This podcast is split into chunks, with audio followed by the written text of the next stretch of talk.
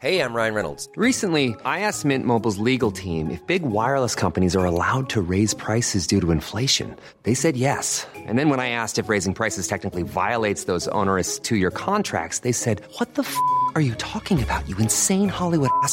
So to recap, we're cutting the price of Mint Unlimited from $30 a month to just $15 a month. Give it a try at mintmobile.com slash switch. $45 upfront for three months plus taxes and fees. Promo rate for new customers for limited time. Unlimited more than 40 gigabytes per month. Slows. Full terms at mintmobile.com.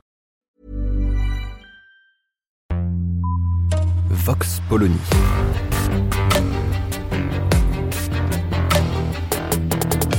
L'actualité vue par la directrice du magazine Marianne, Natacha Polony.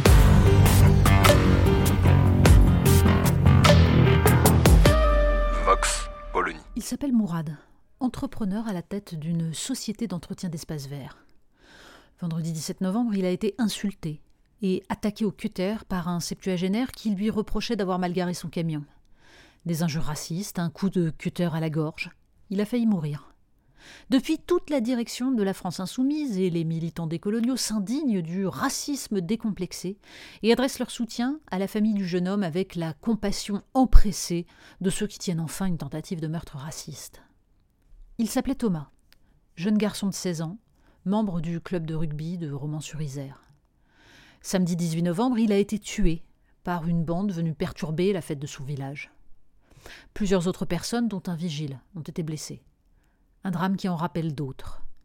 Depuis, la droite et l'extrême droite parlent d'ensauvagement. Éric Zemmour cible des racailles venus tuer des jeunes Français, puisque dans son esprit français se confond avec blanc. Chacun sa victime, sans la moindre compassion pour les autres.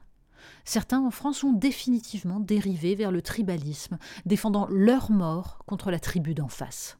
Régression insupportable et cynisme absolu de ceux qui, en toute conscience, exploitent ces réflexes archaïques.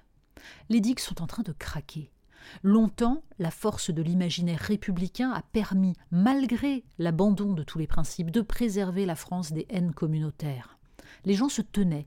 Une forme de racisme existait, bien entendu, et entraînait des discriminations au logement ou à l'embauche, mais dans leur immense majorité, les Français ne raisonnaient pas en termes communautaires.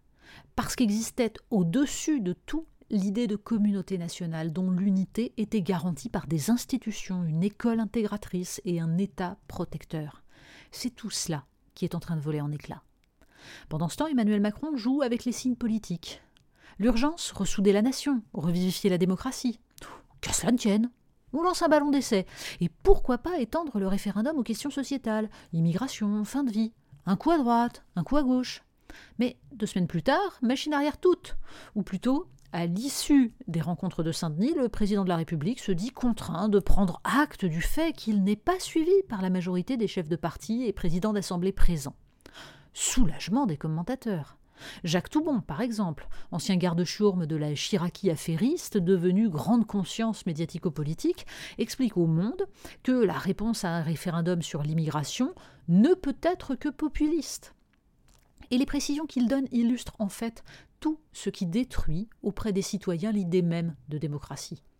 Populiste, dans la bouche de Jacques Toubon, cela signifie simplement qui irait dans le sens de la volonté majoritaire du peuple. Et c'est bien le problème de cette question formale posée de référendum. Ceux qui faussent le débat et que les partisans et les opposants à une extension du référendum aux questions de société y voient en fait une façon de contourner les verrous imposés par diverses instances juridiques telles que le Conseil constitutionnel, la Cour européenne des droits de l'homme ou la Cour de justice de l'Union européenne. Jacques Toubon estime par exemple que le Conseil constitutionnel pourrait juger inconstitutionnelle la suppression de l'AME, alors même que les autres pays européens n'ont qu'une aide médicale d'urgence qui n'a pas provoqué de catastrophe sanitaire. Quant à la CEDH, elle considère qu'un individu ne saurait être expulsé vers son pays d'origine s'il risque d'y subir un procès que nous jugerions inéquitable, même quand il a été condamné pour terrorisme et fait courir un danger au pays d'accueil.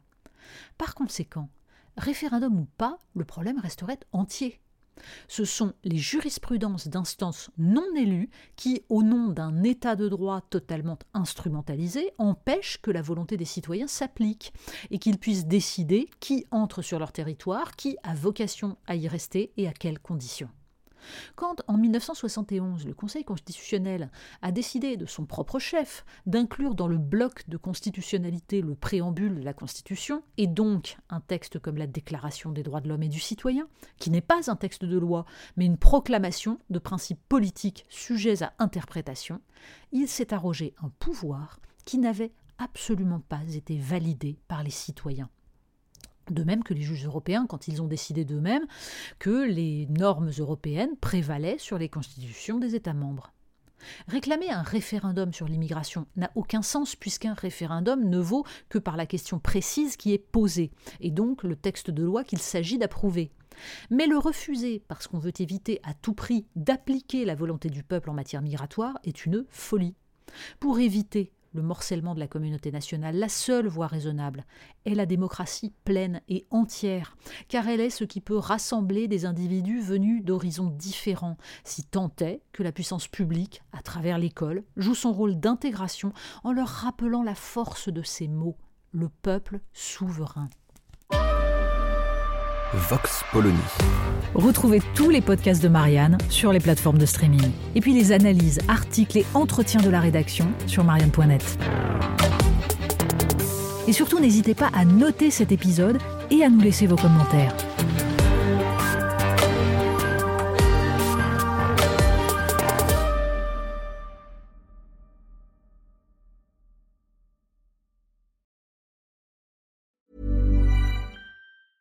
Planning for your next trip?